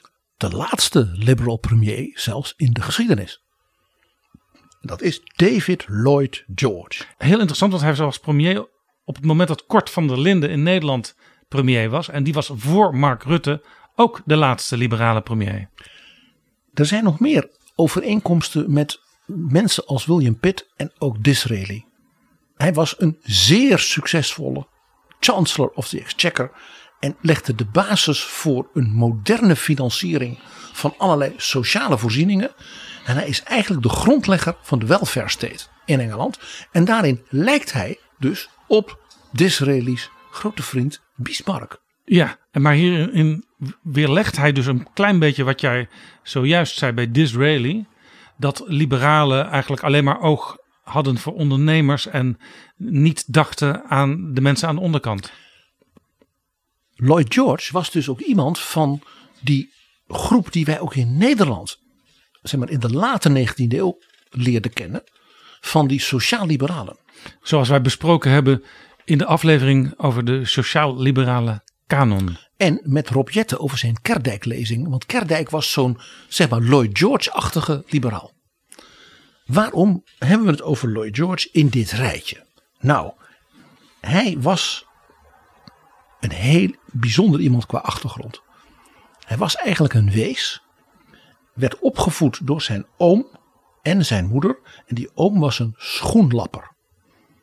Dus je hebt het echt iemand uit het volk. Hij was bovendien heel vroom. Dat is een hele gelovige man. En maakte dus zijn neefje, die goed kon leren en slim was, heel politiek bewust. In de zin van de samenleving moet eerlijker hè, dan natuurlijk vanuit het idee zoals God dat wil. Daarom dus dat hij een progressieve liberaal werd die ook die sociale vernieuwingen wilde doorvoeren. En het maakte deze politicus om gewoon andere reden bijzonder. Hij was een zeer trotse Welshman. Hij was de eerste, zeg maar, nationalist uit Wales die premier van Engeland werd. Hij heeft, dat is ongekend in de geschiedenis, van 1890 tot zijn dood in 1945, 55 jaar, hetzelfde kiesdistrict in Wales vertegenwoordigd. Vandaar dat, dat hij ook de bijnaam kreeg, de Welsh Wizard. De tovenaar van Wales, want hij was berucht om zijn politieke handigheid, zijn politiek vernuft en zijn volstrekt gebrek aan enige scrupules. Dat had hij van die zeer vrome schoenlapperoom niet meegekregen. En hij was in meerdere opzichten sociaal. Hij hield zich ook bezig met onderwijshervormingen, met verbetering van de zorg. En hij heeft ook ehm, het kiesrecht voor vrouwen bevorderd. Het, zowel het algemeen kiesrecht als het kiesrecht voor vrouwen zijn, na heel veel demonstraties natuurlijk, het werk van Lloyd George die dat heeft doorgedrukt meteen na de Eerste Wereldoorlog. Dus vrijwel op hetzelfde moment als in Nederland. Zijn lijn was ook van de soldaten komen terug, de vrouwen ja, die al heel veel werk hebben gedaan, niet alleen maar als verpleegster, die komen terug, die hebben voor het vaderland gebloed. Ik vind het onverantwoord dat zij niet als goede burger nu kunnen meebeslissen. Ja. Dat was zeer gedurfd. Interessant, dat was in 1918 en er wordt wel eens over Nederland gezegd, algemeen kiesrecht voor mannen, eh, 1917 voor vrouwen twee jaar later, dat Nederland laat was. Maar de Britten deden het op hetzelfde moment. Zeker. Het was dus een enorme doener. En daarin dus heel weer vergelijkbaar met William Pitt. Innovatief, krachtig, groot aantal terreinen. Maar volstrekt anders dan William Pitt. Uh, uh, als het ging om zeg maar persoonlijke verrijking. Uh, de minder mooie, meer egocentrische, om geen erger woord te gebruiken, aspecten die politici ook soms hebben. hij is bijvoorbeeld als premier ten val gekomen in 1922, na zes jaar. Omdat bleek dat hij adellijke titels verkocht in ruil voor donaties. Doet me een beetje denken aan Abraham Kuyper in Nederland. De lintjesaffaire in ongeveer ook diezelfde periode. Maar het ging hier om aanzienlijk grotere bedragen en aantallen. Uh, wat ook bijvoorbeeld een punt was uh, als minister. Steunde hij de aanleg van de allernieuwste communicatietechnologie. En het was natuurlijk het werk van de Italiaanse uitvinder Marconi. Telefoon. Telefoon en telegraaf. En nou, hartstikke goed zou je zeggen. Fantastisch. En moest natuurlijk met geld van de overheid. Want anders kon je, kon je natuurlijk niet zo'n kabel naar Amerika. En vanwege natuurlijk ook het empire. Iedereen begreep dat Engeland dit moest doen. En erin moest investeren. Om natuurlijk dat empire bij elkaar te brengen. En daar ook greep op te houden. Ja, dus daar kreeg hij wel meerderheden voor. Daar kreeg hij meerderheden voor. En hij vertelde in het uh, lagerhuis dat, dat uh, de overheid hoefde daar beide niks voor te betalen. Dat is heel fijn natuurlijk. Als chancellor kon hij dat zeggen. Want er waren particuliere investeerders via de banken. En die gingen dat doen. En die hadden een soort garantie van de overheid. Dat kwam allemaal goed. Nou, applaus. Wat hij er niet bij vertelde was dat hij zelf een van de investeerders was. Die die garantie oh. dus voor zichzelf had geregeld. Dus hij had voorkennis en hij liet vervolgens het parlement regelen dat dat allemaal heel positief zou uitwerken. Vooral ook voor hemzelf. Lloyd George heeft dus enorm gecashed bij de innovaties en de investeringen in het werk van Marconi. Uh, hij was ook berucht als vrouwenheld. Ja, dus ook in dat opzicht anders dan William Pitt. Uh, heel anders en ook heel anders dan Disraeli. Uh, Disraeli was getrouwd met een hele rijke mevrouw die bijna 20 jaar ouder was dan hij zelf. Um, nee, Lloyd George had een, een, een, dame die, die ook toen hij 80 was toch maar mee getrouwd is. Met oog op de erfenis. Tot woede van zijn kinderen. Nee, hij was berucht. Hij was berucht. Er gingen heel veel verhalen. Ook dat hij al als heel jong parlementariër. Uh, met de echtgenote van een zeg maar, oudere parlementariër. Die met een jonge vrouw was. Uh, ja, dat, ja, dat was geen. Hij, hij, hoe zal ik het nou zeggen? Zijn gebrek aan scrupules trok, trok zich ook uit in de persoonlijke verhoudingen van, met zijn collega's. Nog even iets anders, PG, want we hebben het bij die andere premiers hebben we het ook gehad over de rol van Rusland en Tsarina Katarina. Uh, en dat je dus moest, goed moest opletten wat Rusland aan het uitspoken was in de wereld. En vooral om het evenwicht in Europa niet te veranderen. Maar Lloyd George maakte natuurlijk mee dat de tsaar viel. Dat Rusland een democratie werd. Nou. En uh, toen uh, stuurde hij een telegram aan prins Lvov, de nieuwe premier van Rusland, om hem te feliciteren. Dus hij was blij met de val van de tsaar, zei hij in dat telegram. Er was al even sprake van dat de tsaar asiel zou krijgen in Engeland. Ja, Lloyd George zei: als wij prins Lvov, die een zeer nobele, uh, echt Russische prins was, maar democratisch gezind, liberaal gezind. Als we die kunnen helpen, dan moeten wij dat doen. Dat is in het belang van Engeland. Dus hij heeft gezegd, als we hem kunnen afhelpen van die tsarenfamilie, dat die gewoon weg zijn, dan versterkt dat zijn bewind. Ja, want dan is het beeld, eh, zeg maar, ook bij revolutionairen niet meer van uh, die tsaar die zit daar nog ergens. Uh, daar moeten we uiteindelijk nog, nog echt komaf maken en misschien wel de keel doorsnijden. Of dat de prins Lvov met zijn liberaal-democratisch bewind wordt bestreden door aanhangers van de tsaar. En dat er nog weer een soort militaire coup komt uh, tegen. Ja, en als de tsaar echt weg is, het land uit is, dan kun je dat voorkomen. Dus Lloyd George is naar koning George gegaan. Heeft gezegd van uw neef, uw geliefde neef Nicky. Met zijn vrouw en lieve kinderen. En die familie, kunnen we die niet hier opnemen? Er is wel een paleis ergens in Schotland of zo. Paleizen genoeg daar. Ja. Het heeft, is pas veel later uit de geheime stukken zichtbaar geworden. Het was koning George die dat blokkeerde. Oh. Want die was bang dat dan de arbeiders in Engeland in opstand zouden komen uit sympathie voor de Bolsjewieken. En dat hij dan zelf ook het slachtoffer zou worden als koning. Hij was bereid de tsarenfamilie, zeg maar de geliefde neef, te dumpen voor het eigen belang. En uiteindelijk werd de tsaar natuurlijk geëxecuteerd in 1918 toen de communisten aan het bewind kwamen. En dit verklaart waarom Lloyd George toen hij in de oppositie kwam na 1922 zo'n enorme pleitbezorger werd van wij zullen als Britten toch echt een goede relatie met die Lenin moeten ontwikkelen. Dat is in het belang van Engeland. En hij zei, die Lenin die doet allemaal sociale dingen. Die heb ik eigenlijk als uh, chancellor toch ook gedaan.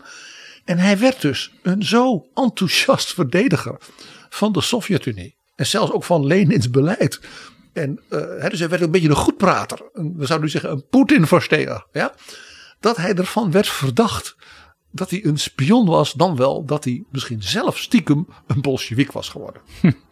Dat is wel weer heel opmerkelijk, een hele opmerkelijke wending in het verhaal, PG. Nou, er is nog een tweede opmerkelijke wending. Hij vond als oppositieleider ook dat achteraf het verdrag van Versailles, waar hij een van de hoofdonderhandelaars van was, toch eigenlijk niet eerlijk was geweest naar de Duitsers. Ze waren te veel, met name door de Fransen, uitgeknepen. Ja, daar had hij misschien wel een beetje gelijk in. Achteraf gezien, in historisch opzicht, zoals er nu naar gekeken wordt, 100 jaar later. Hij heeft dus ook meegewerkt aan de enorme hoeveelheid verzachtingen die in de jaren twintig zijn doorgevoerd. Die men in Duitsland niet altijd op waarde wist te schatten. Maar het leidde er ook toe dat hij zei: ja, die nieuwe jonge dynamische natiepartij. Ja, die wil dat verdrag van Versailles herzien en ze hebben gelijk. En hij is dus uitgebreid op bezoek geweest bij Adolf Hitler. En is daar ontvangen als een ja, een staatsman. En Hitler heeft gezegd: Ik heb mijn hele leven ervan gedroomd met u de hand te schudden, ja. prime minister. Want u heeft de Eerste Wereldoorlog gewonnen. En wij, jonge generatie Duitsers, gaan nu dus dat verdrag van Versailles herzien. En dat doen we samen met u. Hij heeft hem helemaal ingepakt. Maar hij zat dus al in de oppositie, dus hij kon in zekere zin niet veel uitrichten. Maar dit is dus ook de reden waarom. Ik zie wel eens uh, oude documentaires. En dan uh, wordt er in uh, kringen rond Hitler best wel positief over Engeland gesproken. Dus dat heeft hiermee te maken. Ja, men hoopte via mensen als Lloyd George. Als het ware de, de, de Britse publieke opinie, de Britse regering, ja, pro-Duits te maken. En dat leidde dus ook tot een diepe breuk tussen Lloyd George en een van zijn belangrijkste protégés, die hij altijd enorm heeft gesteund. En dat was Winston Churchill. En daarom is Lloyd George ook nooit meer minister geworden. Ook niet in het nationaal kabinet van Churchill in 1940. Dat heeft Churchill persoonlijk, dat weten we uit, ook weer van Andrew Roberts, pijn gedaan. Want Churchill had Lloyd George die eer, hij was al in de 70, zeker gegund als nationale figuur. Maar hij zei, hij is niet te vertrouwen als het gaat om ja, dapper zijn tegen Hitler. En ik lees één ding voor wat hij in een artikel uh, in de jaren 30 schreef. Waarin hij pleitte voor begrip en samenwerking en een alliantie met Hitler. The Germans have definitely made up their minds never to quarrel with us again. Hitler is the George Washington of Germany. Ik ben met stomheid geslagen. Hoe een politicus dus toch aan het eind van zijn leven het zo, ja ook zijn reputatie kan vergooien. Niettemin, de historici zeggen allemaal, als je terugkijkt op dat lange politieke leven, David Lloyd George is een van de meest indrukwekkende premiers geweest. En ook als chancellor een van dus de grote vernieuwers van Engeland. Neefje van die arme schoenlapper uit Wales. En ik ben wel eens in het uh, gebouw, het hele oude gebouw in Londen geweest van de Liberal Democrats. En daar hangt ook een heel groot schilderij van David Lloyd George in het trappenhuis. En dat hangt er dus uiteindelijk toch niet voor niets. Dat heeft ook best wel een reden uh, die je nog steeds, uh, ja, je kunt nog steeds voor hem applaudisseren, zou je kunnen zeggen. Ja, hoewel. Ondanks dus, alles. Ja, ondanks, dat, hè, ondanks zijn geweinige scrupules zakelijk en persoonlijk en seksueel en wat dan niet. En zijn toch wel ernstige ja, misvatting ten aanzien van Nazi-Duitsland. Dit is Betrouwbare Bronnen. PG, we gaan richting het einde van deze aflevering. Maar jij wilde toch nog heel graag eventjes ook Margaret Thatcher aanstippen. Maar dan wel echt aanstippen, want we hebben het natuurlijk al vaker over haar gehad. We gaan het ongetwijfeld ook nog wel over haar hebben in andere afleveringen. Maar je kunt als je het over het aantreden van Rishi Sunak hebt, natuurlijk niet, niet hebben over mevrouw Thatcher. Zij was de eerste vrouw en daarna kwam er nog een vrouw en toen kwam er nog een vrouw. Dus de Britten die lopen al drie vrouwen voor op bijvoorbeeld Nederland. Dat, maar Margaret Thatcher is ook net als de Welsh Wizard iemand van de sociale doorbraak.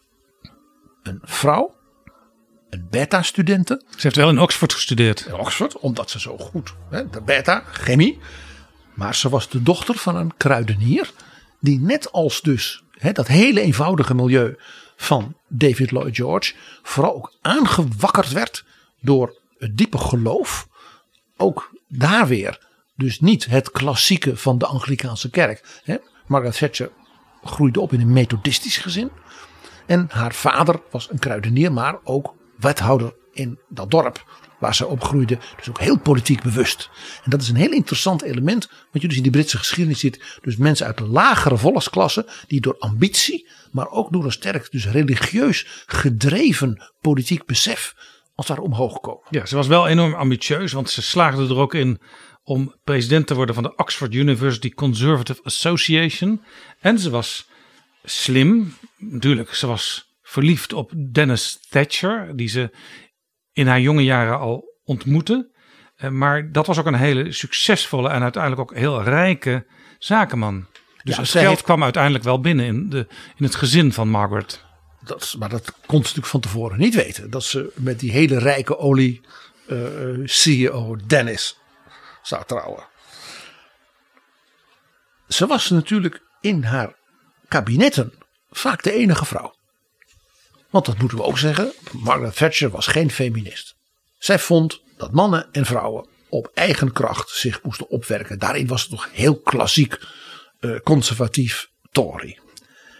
Dat betekende ook dat ze altijd, en dat heb ik altijd een leuk dingetje van haar gevonden. Zij had een zwak voor, vooral mannen, dat moeten we dan toegeven. Uit dus de lagere volksklasse, zoals Lloyd George, zoals ook zijzelf. Die door ambitie, talent, en drive zich hadden opgewerkt en iets van hun leven hadden gemaakt. Die mensen werden door haar altijd in de politiek, als ze die ontdekten, aangemoedigd. Hè, dan was zij hun, hun, hun kampioen. Dat geldt dan ook bijvoorbeeld voor haar opvolger John Major. John Major is een heel mooi voorbeeld daarvan. Zij had een afkeer binnen de partij van wat ze noemden de tofs. Ook wel de wets genoemd. Dat waren vaak mensen van adellijke afkomst via zeg maar, de klassieke universiteiten, de oude netwerken, de kostscholen. Ze vond ze lui, ze vond ze ijdel, ze vond ze niet hard werken. Zij zou zo'n Jacob Rees-Mogg en ik denk zelfs Boris Johnson, dat zou ze verafschuwd hebben. Dat vond ze poseurs. Poseurs, adellijke types met een hoop capsones. Ja, en vooral een beetje toneelspelers. Ja, en daar hield ze helemaal niet van. Waar zij heel erg dol op was. Dat had te maken ook met haar kiesdistrict. Finchley waren de Joodse families van de Tories. Zij was in dat opzicht de opvolster van Disraeli. Ze had een kiesdistrict wat sterk joods ge- gekleurd was. En dat waren haar fans. En nog een tweede gemeenschap in de Britse samenleving. De Indiërs. Margaret Thatcher was de Queen of India in de Tory Party. Zij zei de Indische mensen uit Afrika, uit India, zoals de familie van Rishi Sunak uit Kenia. Kijk eens hoe hard ze werken, hoe, ja, hoe ze eh, gelovig zijn, hun gezin koesteren, hun netwerken koesteren, ondernemend zijn. Ik lees voor wat zij een keer heeft gezegd in een toespraak tot de Indiase gemeenschap in de conservatieve partij. You have brought the virtues of family, of hard work and of resolve to make a better life. You are displaying splendid qualities of enterprise and initiative, which benefit not just you and your families, but the Indian community and indeed the nation as a whole. Dus zij zou trots geweest zijn op Rishi Sunak. Rishi Sunak zou absoluut de kandidaat van Margaret Thatcher zijn geweest. PG, en dan zijn we weer bij Rishi Sunak, waar we ook deze aflevering mee begonnen. En Thatcher zou natuurlijk zijn ondernemerskwaliteit, kwaliteit, waardoor hij als hedgefundjongen zo ongelooflijk rijk geworden is. Hè, dat is het verhaal. Zou ze natuurlijk enorm hebben bewonderd. Ja. In de City en eh, de Big Bang. En, En zo. hij is eh, dubbel, misschien wel tiendubbel rijk, omdat zijn vrouw eh, nog veel meer geld heeft. Er wordt heel vaak nu op dit moment in de kranten wordt er aangehaald, ja, hij is de rijkste premier ooit. Niet waar. Jaap, wij gaan naar iemand waarvan jij dan zegt van... Maar PG, dat verhaal heb je al een keer verteld. Wie was dat dan? De rijkste ooit? Thomas Woolsey. Dat was die- die man die ook kardinaal was. Kardinaal Thomas Woolsey. De zoon van een slager. Hé, hey, denk jij, David Lloyd George. Je denkt ook weer even Margaret Thatcher. Ja? De zoon van een slager die dus door zijn talent kon studeren in de kerk. In heel hoog tempo carrière maakte. En hij was geboren in 1473 en al in 1510, dus toen was hij in de 30, was hij de machtigste man aan het hof van de jonge koning Hendrik VIII. Die maakte hem in 1514 Lord Chancellor. En weet je wat zijn bijnaam was? Al meteen? Alter Rex. De andere koning. Ah. Dat was dus een beetje spottend. Met name dus de adellijke types eh, rondom de koning. Die vonden die slagerszoon. Ja, die dan op talent en brieën en politieke durf. Ja, de machtigste man van Engeland wordt. Dat vonden ze natuurlijk nog maar een beetje. Dus Alter Rex, de andere koning. Maar ook natuurlijk, hier sprak ook groot ontzag voor zijn talenten uit. Maar die man die werd dus ook kardinaal. Het jaar in- nadat hij Lord Chancellor werd, heeft de paus hem meteen kardinaal gemaakt. Jawel. Want de paus dacht, die man heeft macht en dan heb ik ook macht. En dat betekent dat ik heb een, een, een directe greep daarmee op natuurlijk Engeland. En ik, hij is de allermachtigste man, dus hij bestiert. En daarom zeg ik, hij was de rijkste man ooit, premier. Hij bestiert dat gigantische apparaat. De eigendommen, de landerijen. Nou ja, alles wat natuurlijk de Rooms-Katholieke Kerk in die tijd in Engeland allemaal bestuurde en bezat. Ga uit van een derde van heel Engeland als grondbezit. En dan denkt de rijkdommen van de kerken, de kloosters, de ordes, wat ze ook allemaal natuurlijk organiseerden. In het onderwijs, de zorg, dat was allemaal, zeg maar, viel onder Thomas Wolsey. Was de koning eigenlijk blij met het feit dat de paus hem tot kardinaal benoemde? De koning was zeer blij. Want het bevorderde daarmee natuurlijk onmiddellijk zijn greep op Rome. Dus het was tweerichtingsverkeer. Oh ja, Wolsey met steun van de koning heeft zelfs meerdere keren geprobeerd. En dan gingen ze bemiddelen met de koning van Frankrijk. Of met onze keizer Karel V, koning van Spanje, altijd geëerd. Of ze niet een deal konden sluiten dat Wolsey zelf tot paus zou worden gekozen. De slagerszoon uit Londen. Die dus ambitieus was en een machtsdier. En, dus, ja, en bouwde dus een enorm netwerk in heel Europa. En was dus een van de rijkste mensen van heel Europa. Waarmee weerlegd is dat Rishi Sunak de rijkste is. Hij was zo verschrikkelijk rijk. Dat hij als kunstliefhebber, want dat was hij ook nog. Een van de grootste mecenassen was van Europa. hij heeft zeg maar de kunst, architectuur, schilderkunst, decoraties van de Italiaanse en Franse renaissance naar Engeland gebracht. Dus die enorme uh, allure van bijvoorbeeld het hof van koningin Elisabeth I, natuurlijk de dochter van Henry VIII, is mede de vrucht van het werk van Thomas Wolsey. En dat is een geweldig verhaal over het allermooiste kasteel dat hij had, Hampton Court. Dat was een oud vervallen kasteel. Dat heeft hij gekocht. En dat werd zijn residentie in Londen. En hij haalde dus de meest moderne, ja, eigentijdse, briljante Italiaanse schilders en Franse architecten en, en mensen uit Zuid-Duitsland en de, de zilversmeden. En toen heeft hij een fout gemaakt. Hij heeft de koning uitgenodigd met de koningin, Catharina van Aragon, voor zeg maar, een soort inwijdingsfeest. En de koning komt dus binnen en hij buigt natuurlijk voor hem. En de koning ziet die entreehal. En die denkt, die man heeft een tien keer mooier, chiquer, moderner, glanzender paleis dan ik. Hoe kan hij dat betalen? Dus de koning heeft toen een vriend een hint laten geven aan de kardinaal. Je kunt het ook te gek maken. En toen heeft de kardinaal onmiddellijk begrepen wat hij moest doen. Hij heeft toen tegen de koning gezegd: Majesteit, ik heb u uitgenodigd in Hampton Court. En ik zag ook dat de koningin als Spaanse prinses iets schitterend vond, deze Zuid-Europese renaissance chic. U begrijpt toch waarom ik dit heb gedaan. Ik schenk u dit ter gelegenheid van uw verjaardag. Zo was hij dan ook wel weer, onze Thomas. Hij dacht, als de koning jaloers wordt op het feit dat ik zo rijk ben en zoveel smaak heb en dat allemaal voor elkaar krijg en blijkbaar zulke netwerken in Italië en overal heb, dan moet ik gaan oppassen. En Jaap, zo komen we via de jaloezie van Hendrik VIII uiteindelijk terug bij William Pitt. Want Thomas Wolsey had als onderdeel van zijn mecenaat ook al een ontwerp laten maken door de beroemdste Italiaanse beeldhouwers en architecten van zijn graf.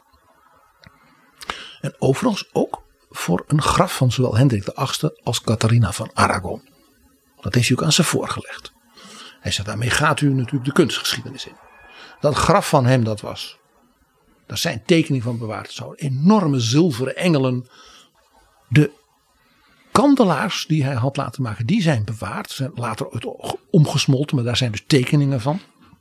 Maar toen hij ten val kwam, omdat Hendrik de VIII dus zijn vertrouwen wegtrok, omdat hij zijn echtscheiding van Catharina van Aragon niet voor elkaar kreeg in Rome, toen heeft hij hem dus afgezet.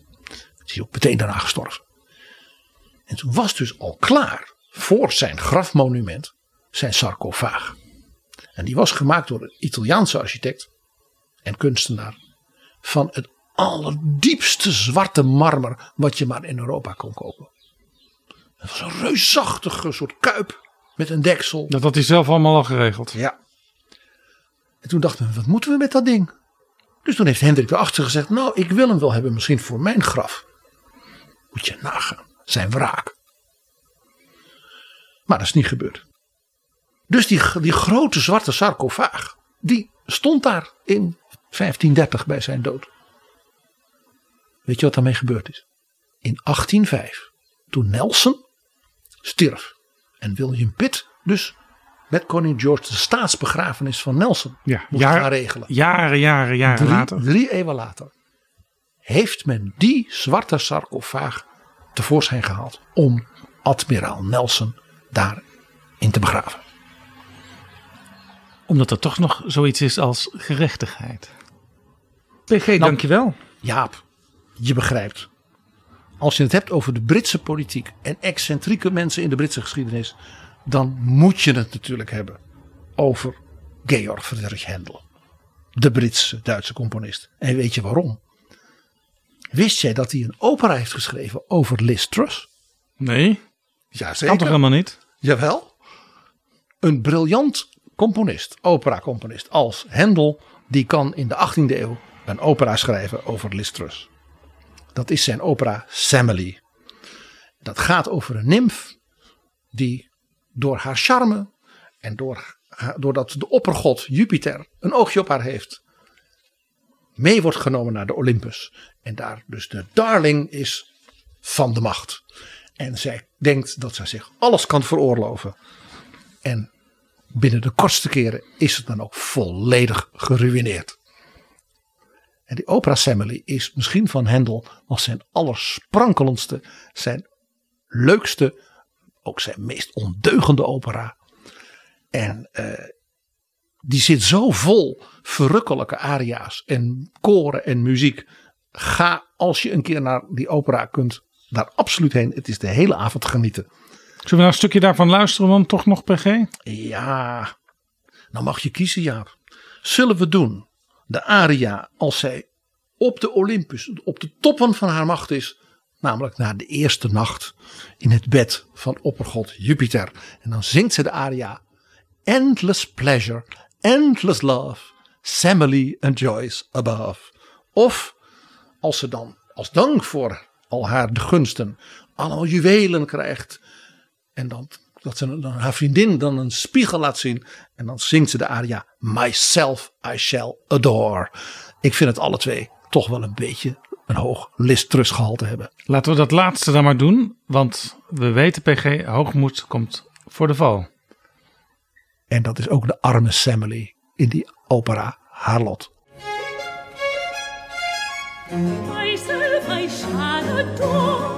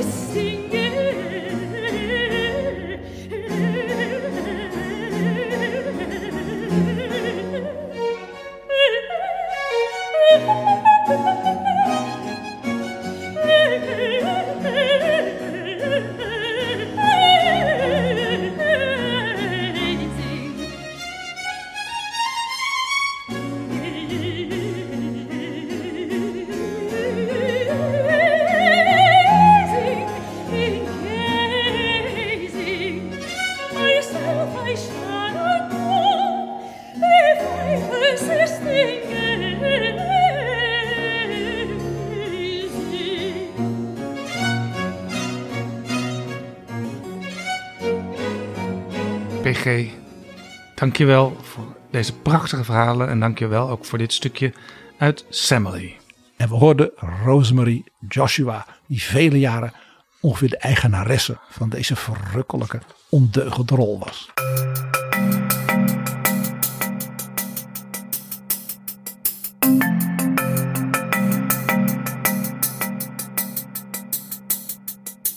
Zo, dit was Betrouwbare Bronnen, aflevering 303. Deze aflevering is mede mogelijk gemaakt door Rishi Sunak. Oh nee, dat, kan, dat kunnen we natuurlijk niet zeggen, want dan denken ze bij het commissariaat van de media dat het echt waar is. Nee, deze aflevering is natuurlijk mogelijk gemaakt door de vrienden van de show. Als je ons ook wil helpen met een donatie, dan ben je hartelijk welkom. Ga naar vriendvandeshow.nl/slash bb. Tot volgende keer. Betrouwbare bronnen wordt gemaakt door Jaap Jansen in samenwerking met dag en nacht.nl.